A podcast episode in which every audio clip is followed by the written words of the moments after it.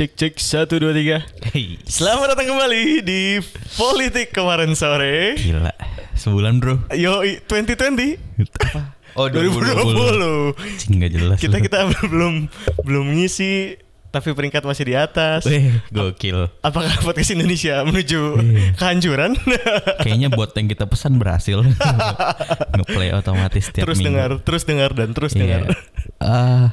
Sebenarnya bukan bot sih, ini orang-orang ketiduran yang terus replay, terus replay, play and tiap play. minggu. Nggak tahu sih kan Wah, wah. Gua harus gua followin satu-satu Instagram itu. mantap kayaknya mantap. Eh, peralihan ya seperti biasa kita Peralihan. bawakan ha- hal yang menjadi keunggulan kita. Iya, pasti kalian kangen dong. Eh tapi sebenarnya ini udah sudah tidak jadi keunggulan kita karena Kenapa? sebulan kita tidak update itu ternyata bermunculan sekarang banyak daily newsletter kan. Seriusan? Lagi tren banget Oh, daily kita- newsletter. Kita translator dong. Bukan dong. Loh, bisa disebut seperti itu dong. Enggak dong. Coba tanya ke daily newsletter letter itu. Pak, yang duluan make TikTok tuh Bowo, Pak. Iya. Tapi Bowo bukan trendsetter kan buat orang-orang yang make TikTok sekarang. Translator. Enggak dong. Enggak ya. Enggak ada yang mau make TikTok karena Bowo tuh enggak ada. Berarti kita kayak bowonya gitu dong. Iya, kayak lo masuk politik karena cinta Prabowo tuh salah aja gitu. jadi jadi kita seperti itu nih analoginya. branding dong, branding. Eh, iya sekarang lagi rame banget kan ada asumsi bikin 545. Oh iya, betul. Sebelum asumsi juga ada catch me up. Terus Itu di itu yang sama dengan kita ya?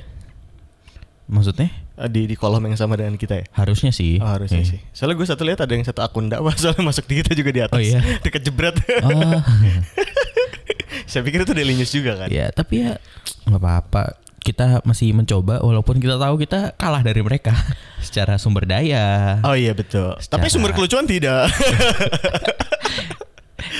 Ini yang membuat kita tidak lucu lagi. Terlalu pede lucu tuh aduh. Oke oke. Kita akan Jangan- berikan berita apa? Ya, hari ini kita recent update aja dulu yang singkat-singkat. Kita Yoi. mau ngomongin rame-rame wali kota Surabaya Oh, satu iya. Ibu Risma. Apakah itu calon wali kota Jakarta? Eh, eh salah. Ah, calon iya. gubernur Jakarta. Eh, terus kita mau ngomongin ini juga rame Mbak Nadia Nadila Nadila siapa? yang bercita-cita jadi dokter tapi di bawah bapaknya menjadi tentara ISIS. Oh iya iya Ya, iya. Oh iya. kita mau ngomongin itu Itu juga Nadila siapa sih singkat. namanya? Nggak tahu. Nama cewek lu Nadia juga kan? Beda.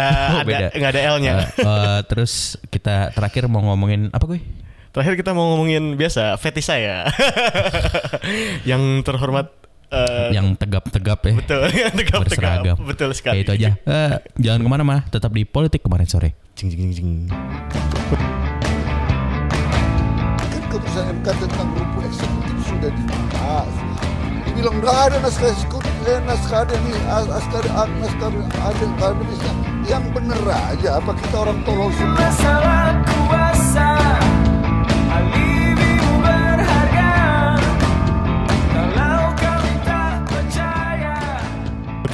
kembaran kalem kalem kalem. Kita mana anjing hilang? Wah, masih ada. Sa- Baru bilang udah hilang kan gak lucu anjing. Ya, langsung yang pertama aja gue. Oke. Kita mau ngomongin eh, ibu kota. Eh, ibu kota. Ibu kota. Bu Risma. Ibu Risma. Jadi ini ramai menghiasi headline ya. Ya, ramai. betul. Karena katanya Bu- Terutama karena kegoblokan staffnya sendiri sih. Oh iya, Ah, nanti pelan-pelan kita jelaskan dulu. Iya, iya. Ya, eh, jadi Bu Risma ini eh, mirip Ahok. Enggak ya?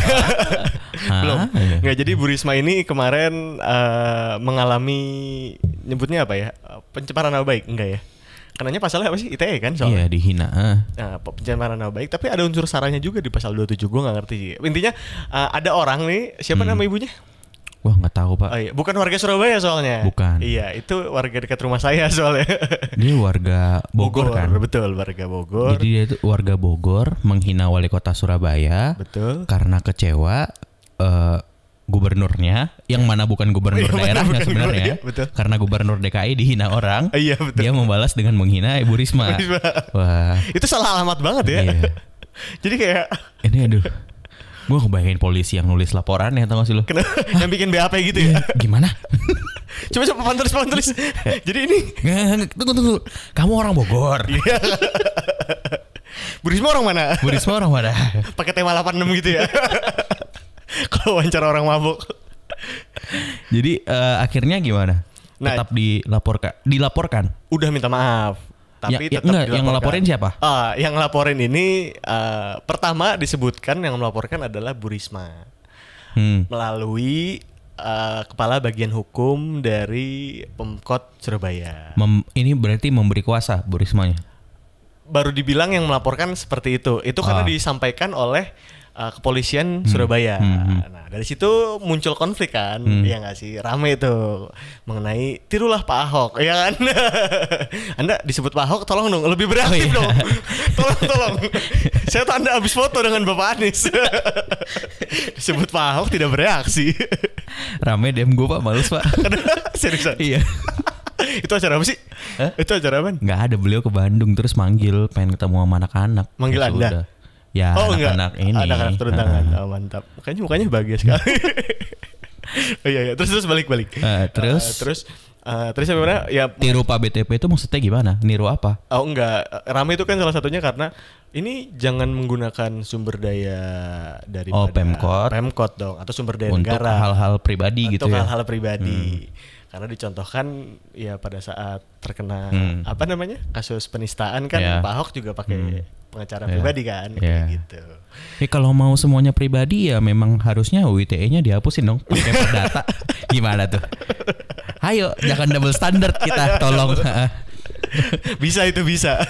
Tapi ini direspon dengan ya direspon secara normatif sih oleh eh, gua nggak bisa bilang direspon sih. Hmm. Karena pada akhirnya banyak yang laporin. Ngelaporin ke ombudsman. Salah satunya mantan jubirnya eh, Gus Dur. Hmm? Uh, gua gua belum baca berita soal dia ngelaporinnya tiba-tiba ngelaporin Sri Mulyani, ngelaporin Bu Risma, nggak tahu itu kenapa. gue belum baca beritanya, cuman salah satunya ngelaporin Bu Risma Iya. yang menyatakan bahwa ada penyalahgunaan wewenang. Ah. Ya, tapi ombudsman sudah memberikan update Ah. bahwa oh tidak ada yang menyalahi aturan kok. Hmm. Pertama karena yang melapornya tidak memenuhi eh, persyaratan formilnya. Iya, iya, iya benar. ya karena katanya yang ngelapor harusnya yang terlibat langsung di kasus tersebut. Atau punya bukti tertulis kalau ngelapor ke ombudsman. Oke, ini tidak ada, Hmm. jadi tidak memenuhi persyaratan formil ya. Selain itu, ternyata ombudsman memberikan klarifikasi. Ternyata yang melapor kepada polisi itu adalah Bu Risma secara pribadi.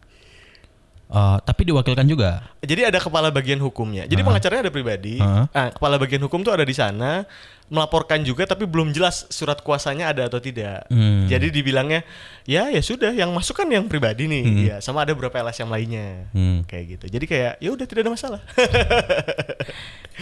Tapi gue ngeliat ini rame, justru gue taunya belakangan gue karena akun eh, Diskominfonya Surabaya Oh, iya. naikin di Twitter videonya kalau Bu Risma sudah memaafkan. oh ya, terus Nah itu yang diserang netizen rame-rame. Apaan nih kenapa pakai akun Diskominfo? Oh, I see. Salah satunya dari sana ya. Iya. Oh, iya, iya, iya. Jadi dia pakai akun Diskom Info ketemu atau lagi mediasi berarti ya? Enggak, Bu Rismanya eh, press conference. Oh, I see. Iya, iya, saya sudah memaafkan tapi banyak dibully karena satu eh, ternyata laporannya tetap ditindak, ditindaklanjuti. Iya, iya, Jadi memaafkannya secara personal, Oke. lain bidang hukumnya tetap jalan. Tapi Diskom Info menyatakan itunya ya. Hmm. Iya, iya, iya. iya. Terus akhirnya bekerjalah buzzer-buzzer Bu Risma ini. Iya. Dua hari belakangan ini rame. Bazarnya Bu Risma tuh siapa sih? Satu dong, gue nggak tahu. kan Ya ntar lihat aja di Twitter. Oh, iya. Jadi bekerjalah dua hari ini. Asyik. Tirulah cara Bu Risma Oh, iya. menertibkan PKL di trotoar. Oh, itu itu, yang lagi digenjot pengalihannya. ini, yoi. Oh, iya, iya. Itu kalau Andre Rosiade juga. itu Aduh. bukan. Gue mau bahasan dari Rusiadi tapi goblok banget gue. Gimana ya maksudnya? Taruh taruh di belakang, taruh di belakang kalau sempet. lanjut dulu, lanjut dulu. Sampai nangis PS kayaknya. ya. Terus Ya, ya. oh jadi pengalihannya adalah eh, Diduga, karena- diduga. Oh iya. Eh. Iya, salah diduga pengalihan. Kita belum Ah, betul. belum nanya ke drone emprit sih. Ntar mungkin ada analisis dari Mas. Iya. diduga dengan penertiban PKL tadi. Heeh. Ya, oh, iya, iya, oke. Jadi kayak aduh ya. Tapi penggunaan Diskom Info sendiri untuk menyebarkan berita itu menurut lo gimana? Menurut gue kalau misalnya karena kan ada dua tuh di aturannya juga. Hmm. Ada dia yang mencemarkan nama baik berdasarkan jabatan, Oke. ada yang pribadi. Oke. Nah kalau yang dicemarkan itu berdasarkan jabatan dan wewenangnya, Mm-mm. menurut gua sah-sah aja Diskominfo ikut turut campur gitu. Untuk campur. Tapi kalau ini menyerangnya Bu Risma secara pribadi dan dilaporkannya juga secara pribadi pribadi, akhirnya berubah kan ya soalnya. mungkin ya jadi persoalan yang berbeda sih. Iya iya. Jadi jadi nggak tepat ya. Jadi nggak tepat sih. haru- kayaknya dari awal sebenarnya ini mau pakai kabak hukum. Makanya Diskominfo ikut jalan juga. Iya. Pas nyadar, oh iya saya diserang, saya ganti. Makanya Ibu Risma, itulah gunanya influencer. Jadi enggak kan lo bayangin itu kenapa kenapa yang upload itu Diskominfo karena nggak mungkin akun Bu Risma dong. Iya betul. Karena akan sangat pencitraan kalau yang Iya. upload aku upload akun Bu Risma. Iya betul. Makanya pilihannya antara Diskominfo atau akun bawahan-bawahannya Buzzer-buzzernya. TGUPP-nya Ah, TGUPP. yang ya followersnya 100 200 gitu kan buat Iya. apa? Iya boleh lah ya. Boleh, Coba boleh. ada influencer di bawah, Pak. Selesai kan masalahnya. Betul. Kayaknya belum tahu. Bu Risma ada namanya Bondowani ya. Siapa namanya? Oh, Dono. Dono. Dono itu influencer Surabaya kan? Iya, itu betul. dia sudah mengaku di dalam nadinya ada darah Bu Risma. Nah, Mungkin di tolong Bu dikenalkan daripada kurang bermanfaat kan? udah ya Bu Risma ya. Iya, tadi tapi menarik. Lo bilang eh, kalau pakai akun pribadi Bu Risma jadi aneh kan? Aneh dong. Iya, kalau sekarang ada yang pakai akun pribadi Pak Jokowi. Apa yang dibahas oleh Pak Jokowi? Eh kita cari aja tweetnya kali ya. oh iya, harusnya masih ada sih. Ada ada. Gua nge-retweet soalnya. Iya. Saya sih nge-like Nadir Syah Hussein, tumben nyerang. Tumben nyerang ya. Yoi. Belum mau terbit buku lagi nih. Iya. Iya, iya, iya. Eh, Pak Jokowi nge-tweet soal WNI ex organisasi ISIS Yoi. yang dikabarkan hendak kembali ke tanah air. Para wartawan bertanya ke saya, Iya, iya. bagaimana dengan mereka yang telah membakar paspornya? Iya. Kalau saya saja sih, ya saya akan bilang tidak. Tapi tentu saja ini masih akan dibahas dalam rapat terbatas. Iya, iya, iya. Lu tahu tipe-tipe yang pasif agresif gitu gak sih? Tapi ini tuh sebenarnya banyak disorot karena orang menduga ya Pak Jokowi mau cari aman kalau ntar ujung-ujungnya dikembaliin Pak Jokowi tinggal bilang ya saya kan udah state iya, sesuai dengan rapat. personal saya. Iya, iya. Iya. Jadi kalau ada kemauan di sini ini kan bukan kemauan saya gitu. Iya, iya. Kayak dulu Ma'ruf Amin terpilih. Tapi pada saat Masa harus dibedain sih akun pribadi Pak Jokowi dengan akun Presiden RI gitu? Maksudnya gimana dia ingin menempatkan posisi sebagai pribadi dan pada saat dia ingin Eh. menempatkan posisi sebagai Elizabeth Warren bisa.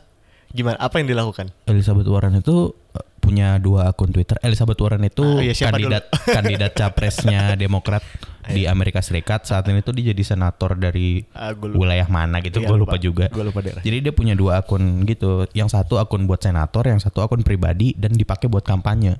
Yang yang kampanye yang pribadi. Iya. Oh bagus sekali. Jadi dia punya dua akun terpisah gitu. Nah, Pak Jokowi mungkin harus seperti itu kali ya. Enggak juga orang dia akunnya satu milih admin aja susah.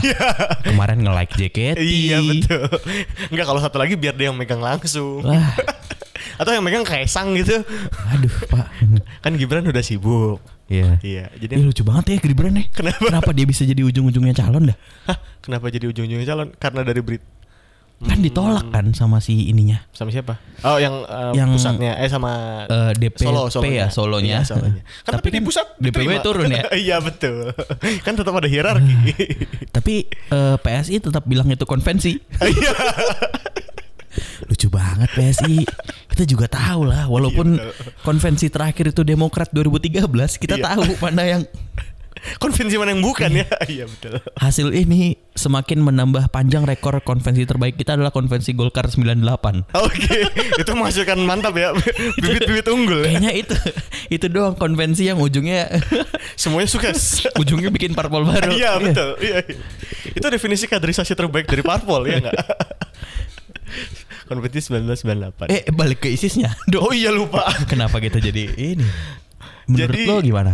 Eh ceritain dulu gimana eh, beritanya Oh. ada apa ini? Jadi sebenarnya ada kan banyak orang ya yang keluar negeri bawa paspor Indonesia, terus di sana gabung ISIS, paspornya dibakar. Oh. Jadi mereka bukan hanya sekedar ex anggota ISIS, tapi mereka ex UNI. Oh iya. Karena sudah membakar paspornya kan. Iya iya. Arcanda Tahar? Enggak ya, enggak bakar ya. oh iya terus terus. Eh, eh tapi eh nggak usah dibahas deh, Nggak usah dibahas, nggak usah dibahas. nggak usah dibahas. Eh, eh, Maaf Pak. terus eh Dibakar XWNI. Terus mereka pengen balik ke Indonesia karena ISIS sudah kalah ya. Gimana sih ISIS tuh udah kalah, udah bubar ceritanya? Kondisinya tertekan di berbagai daerah. Iya, jadi uh, so far Terus kalau tertekan kenapa lo sempet bikin video? belum belum nangkep Vi- video yang mana? Video yang sama BBC. Oh iya. Oh. iya betul. Gimana sih lo lagi tertekan? Kan campaign harus terus jalan. Oh, iya. betul. Operasional sama campaign dibedain. Iya, iya, beda ya. ya tapi ISIS itu tetap juga punya wilayah sip- sipil dan pejuang kan ya harusnya ya. Maksud- Iya, masih, Pak. Ya tentara, tentara bukan pejuang. Berarti Oh, kayak uh, wilayah proksinya gitu lah ya. ya Iya, ada iya. wilayah yang tidak boleh diserang juga kan berarti. Iya ada, cuman kondisinya agak terpecah-pecah terakhir. Jadi Ah. kayak biasanya di satu tempat ini kayak di sini kepotong karena Hmm. di sini kalah total, keambil kayak gitu. Nah, jadi di wilayah tenang itu sempat ada reporter BBC ya atau lupa apa eh, pokoknya salah Ya. satu media luar gitu mereka mewawancara satu ex WNI ex ISIS ini. Ya, kebetulan WNI ya. Ya, Oh, ex WNI maksudnya. namanya Nadia atau Nadila gitu. Ah, Nadila Lupa. aja lah, Nadila. Nadila aja ya. Eh, dia ngaku kalau dulu itu dia lagi sekolah kedokteran, Pak. Kan sesuai nih. Oh. Nadia sekolah kedokteran. Saya telepon apa ya? Selama Terus tiba-tiba dibawa bapaknya sekeluarga Oke. untuk join ISIS. Oke. Nah, bapaknya itu sekarang statusnya ada di penjara menunggu untuk disidang. penjara sana ya? Ya, Ah, iya, iya. sudah dua tahun katanya belum disidang. Ah, oke. Kayaknya nggak bakal ya. Nah, terus eh, orang ini si reporter ini nanya, ya kamu pengen balik nggak? Pengen lah, karena saya pengen nerusin cita-cita saya. Jadi dokter. Ya, saya juga, maksudnya ya saya mau gimana lagi itu orang tua saya yang bawa. Iya. Ya dia memang buat kesalahan. Betul. Tapi ya masa manusia mana sih yang nggak ada ngelakuin kesalahan kalimat-kalimat klise biasa? Asik, asik, asik. Iya, mantap, mantap. Itu pakai bahasa Inggris deh. Pakai bahasa Inggris Oh, iya, ya. mantap. Dan lumayan bagus bahasa Inggrisnya. Sepertinya saya percaya deh sekolah kedokteran. Oh iya, siap. terus, terus. Terus eh, ya itu ter menimbulkan apa ya? Menimbulkan banyak yang kalimatnya singkat padat dan menghina goy. Siap menghinanya apa? Bodoh amat gitu kayak tanggapan terhadap si Nadia ini di Twitter tuh bodoh Oh, iya, amat. iya, iya. Sana lu goblok udah tinggal gitu-gitu doang gitu. Banyak yang kayak berempati. Oh komen Iya, komen. komennya. Gue bilang di BBC dia ngomong gitu. Banyak yang yang komen eh, ya ada yang pengen dipulangin juga, ada yang pengennya sebagian, ada yang pengen bapaknya diproses di sana. ini ini menanggapi kasus si Nadila Menanggapi doang. kasus si Nadila itu. iya. Nadilanya boleh pulang, bapaknya jangan. bapaknya jangan. Ah, iya, iya. Jadi eh, ada yang pengen sebagian gitu sih kayak orang-orang yang bertanggung jawab dan memutuskan untuk pisah Mm-mm. itu atas eh, atas apa ya keputusan siapa ya orang yang memutuskan itu yang harus bertanggung jawab. Sisanya yang tidak ikut berperang itu boleh dipulangin. Ah oke. Masalahnya Ya. belakangan ini Ya. muncul video si Nadila itu lagi latihan megang senjata pak. Dulunya. Nggak tahu gua. Oh, itu iya. dulu ya berarti ya. Asumsinya gitu dong. Masa Iya. sekarang lagi nggak tahu sih. Ya, mereka jadi kayak mujahid-mujahid muda ini Ah, iya, iya. dengan berbahasa Indonesia juga. oh, berarti satu Yang kumpul memimpin itu, Indonesia Indonesia ah. juga ya. eh, ngajakin orang buat jihad di sana, terus udah megang senjata gitu, kita siap menegakkan panji-panji Ah, begitulah. iya iya betul. Terus terus. Jadi yang kayak ya, yang kayak gini nih yang mau dipulangin, komentarnya kayak gitu dong. Biasa template sudah Iya iya iya. terduga lah. Selalu diputar seperti itu Mm-mm. ya. Iya iya. Tapi berarti yang jadi kasus menariknya adalah tentang pemulangannya ya. Mm. Iya nggak sih? Eh, tapi ya terlepas dari jumlahnya Hmm. at- ada berapapun, menurut lo tentang pemulangan si WNI WNI ini gimana? Jangan gua dong, gua mulu perasaan. kan anda yang membawa berita. Tadi lo yang bawa berita, gue yang komen. Gantian dong. Saya juga komen tadi pak. Eh, salah satu yang jadi topik perdebatan tuh kan karena ada peran aktif pemerintah untuk membawa mereka pulang. ya. Iya kan? Hmm. Maksudnya pada saat melihat apalagi ada simbolisasi eh, aktivitas berupa pembakaran WN eh, apa namanya paspor, Paspor. iya Hmm. yang mana itu salah satu itu identitas lo di luar negeri kan Hmm. iya nggak sih maka pada saat dibakar status lo sebagai WNI Hmm. hilang Ya. Nah, kenapa kenapa pemerintah perlu untuk membawa atau at least mengusahakan lah orang-orang ini untuk pulang Hmm. Walaupun tadi lu sempat sebutkan terkait dengan ya udah kan mungkin itu keputusannya Hmm, bukan eh, di dia dari gitu. di dia, tapi keputusannya mungkin di salah satu pihak aja. Hmm, Nah, hmm. mereka yang akhirnya nggak kena. Tapi sebenarnya kalau pakai kayak gitu juga agak susah nggak sih dan dalam artian hmm, akhirnya mereka memutuskan untuk berangkat juga kan.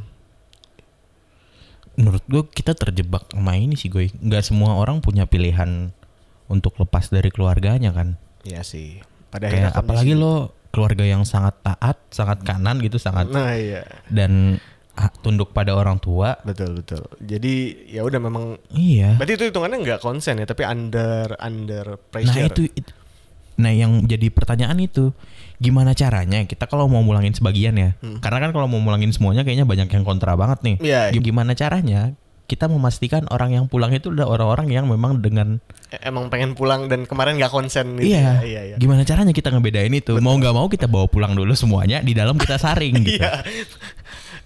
Mending kayak gitu gak sih tapi kita juga punya problem lain di ujung sini pak dalam hal? dalam hal emang lo percaya program deradikalisasi pemerintah gue sih enggak kan ada yang baru. Nanti dari Kemendik. Karena gue tadi baca laporan dari mana ya? Eh, lewat gitu di Twitter ada papernya tapi ini bener ya datanya ya. Mantap. Kalau cuma 25% yang berhasil lolos dari program deradikalisasi itu, Hmm. sisanya susah untuk bergabung lagi ke Masyarakat. masyarakat. I see. Iya. Nah gue jadi bingung gitu apa yang harus diperjuangkan. Belum lagi kita buka-bukaan dana nih. Karena itu kan gila pak buat ini mulangin. ya. Betul betul. Iya. Jadi ya gue ngerti lah kenapa Pak Jokowi sampai nge-tweet kayak gitu. Tapi kalau pendekatannya seperti virus corona kayaknya bisa juga nggak sih? Disaring di sini. Eh, apa gimana? Maksudnya enggak, pendekatan per- pertama dalam hal eh gue sebenarnya agak kontra juga dengan hal kita yang berusaha memulangkan mereka. Hmm. Maksudnya pertama harus ada harus ada effort dari mereka dulu untuk emang mereka yang pengen pulang. Hmm. Iya. Karena toh pada akhirnya kan nggak semua juga pengen pulang. Iya. Iya nggak? Banyak yang bilang tadi caranya adalah eh, gimana caranya kalian bikin prestasi dulu buat Indonesia. Ikut olimpiade atau apa gitu. Nanti kalau kalian dapat medali boleh pulang. gitu. Si aduh. Baru dianggap lagi ya. Baru dianggap lagi. Itu hitungannya masuk jalur naturalisasi dong. Iya, karena banyak yang ngebandingin sama itu pak. Dulu Susi Susanti kan susah buat balik. Iya. Terus juga eh, akad orang-orang yang kita kirim buat belajar dulu, yang program TNI ABRI Iya, iya. ke Eropa itu kan susah, Susah dipulangkan di zaman balik. saat pergantian Betul, menjadi orde betul, baru betul. gitu. Jadi kayak wah banyak banyak banget. Tapi menurut gua kayak itu Enggak. harusnya ditutup lah jangan Iya, udah beres kan. sama masa lalu Iya, ya. betul. Makanya kita mengulangi kesalahan masa Ah. lalu dong artinya Mm-mm. ya nggak sih? Maksudnya ya udahlah kita cukup lihat dari sininya kalau memang mereka ada itikatnya Hmm. ya kita usahakan sebisa mungkin ya nggak. Ya cuma ya menilai etikat susah pak. Etikat tuh dalam artian gue sih ngeliatnya effort aja sih. Kalau emang mereka pengen pulang, Effort tuh apa? Nulis motivation letter apa gimana? at least uh, dia mengajukan diri ingin pulang. Jadi bukan Iya. kita yang ribet-ribet gitu Iya, loh. iya, Dalam artian uh, kita yang harus approach mereka, posisinya di ya posisi di Iya, mana oke iya. lah. Kayak gitu sih. Tapi mereka juga dikasih pesawat ngumpul sih goy Kayak orang-orang dikasih bus mudik gratis aja Karena kayak udah tertekan Iya. juga kan.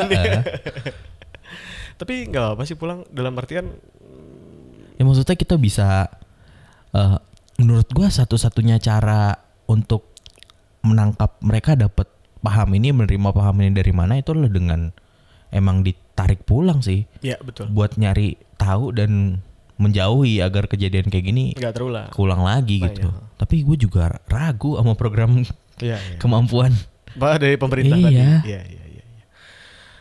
Dan juga maksudnya kalau nggak kalau bukan kita yang bukan narik lah ya, bawa pulang, Hmm. akan siapa lagi juga? Ya enggak, mereka hanya akan terlonta-lonta Akan ujungnya. terlontar kan? Ujungnya jadi refugee juga kan? Iya, Yang- nggak mungkin diserahkan ke UN, nggak mungkin Iya, ke mana-mana. nggak akan ke mana-mana. kan? Ini beda sama kasus orang-orang yang di Menteng tau gak? Iya betul, yang bikin tenda Iya, ya kan? yang bikin tenda. Ini beda gitu. Iya betul. Itu kan refugee-nya UN, ini Iya, bukan. betul. Ini bukan. Itu aja terkatung-katung juga kan dalam artian, apalagi enggak kan? Hmm. Ya menurut gua in terms of humanity tetap kita bawa, kita usahakan sebisa mungkin pakai program deradikalisasinya Hmm, yang so called deradicalization. Seperti itu. Karena kan memang kurikulumnya udah bakal beda kan, ada bakal ada social work nanti Ya. hukuman yang gitu-gitu. Ya, yang di RKUHP yang kita tolak itu. iya betul. Jadi, sisi positif. sisi positif Sisi positif. RKUHP. Selalu ada sisi positif. Mungkin ya ya gimana lagi mau diapain lagi? Kita tunggu berita Kita selanjutnya. tunggu ya. berita selanjutnya. Jadi kalau misalnya Pak Jokowi nge-tweet lagi, tuh kan saya bilang apa? Bapak Jokowi segera bikin second account ya Pak. akun Iya. alter, akun itu alter. itu itu solusi loh gue Iya sebenarnya. betul. Anonim aja. Anonim aja. Kayak ini Kevin, Kevin Durant. Terus ngejawab-jawabin komen ya. Iya. Fuck, fuck. Yuk lanjut. Mantap Pak Jokowi. ke pilihan anda nih. ini ini eh, melihat pattern yang muncul ya. Hmm. Di samping saya juga punya pengalaman pribadi yang belum bisa saya share di sini. Jadi kita mau bahas tentang eh, nggak tahu ini ini sepertinya menjadi hal yang cukup jadi patologik ya di mana-mana di Indonesia. Jadi kita kedatangan eh, sistem kenegaraan di luar negara Republik Indonesia. Hmm? Tidak sistem sih sebenarnya. Dulu pernah jadi sistem Apa tuh? kerajaan-kerajaan. Ah, Iya nggak? Ini kan lagi cukup ramai ya. Iya. Kita kebetulan dihantam berapa? Tiga lah totalnya. Kerajaan Jogja, menurut dosen politik dan pemerintahan saya iya. akan jadi tujuh. Oh, kok bisa dia? Dia ngomong ada tiga lagi yang belum muncul katanya. Oh gitu. Tapi gak ngerti sih dia. Jangan didengerin lah tapi orangnya gak asik. Itu sepertinya dari BSOD ya. Enggak dari ini dosen beneran Oh, beneran. bisa beneran. Iya, iya. Tuh, uh, but, uh, ya, sementara ada tiga berarti kan, Hmm. yang Yogyakarta, Sunda Empire, Hmm. yang dikasih panggung di Iya. TV nasional, Sama yang di Jawa lagi- Tengah. Jawa Tengah yang mana? Yang sama Ganjar konflik tuh kan. Oh iya, uh, apa Ya, sih namanya? Yang udah yang paling pertama itu. Oh iya iya. Trendsetter dia. Oh iya, itu trendsetter. Itu baru trendsetter. bukan kita. Itu bukan Bowo juga. Itu itu bukan Bowo juga. Bowo. Oh iya, itu bukan Bowo. Menurut gua itu ini sih karena korban nih, ini anjing sinetron Raden Kian Santang tau gak lo? MNC TV itu aduh tutup lah udah. itu itu orang-orang post syndrome nggak sih? Tapi post power syndrome. Aduh.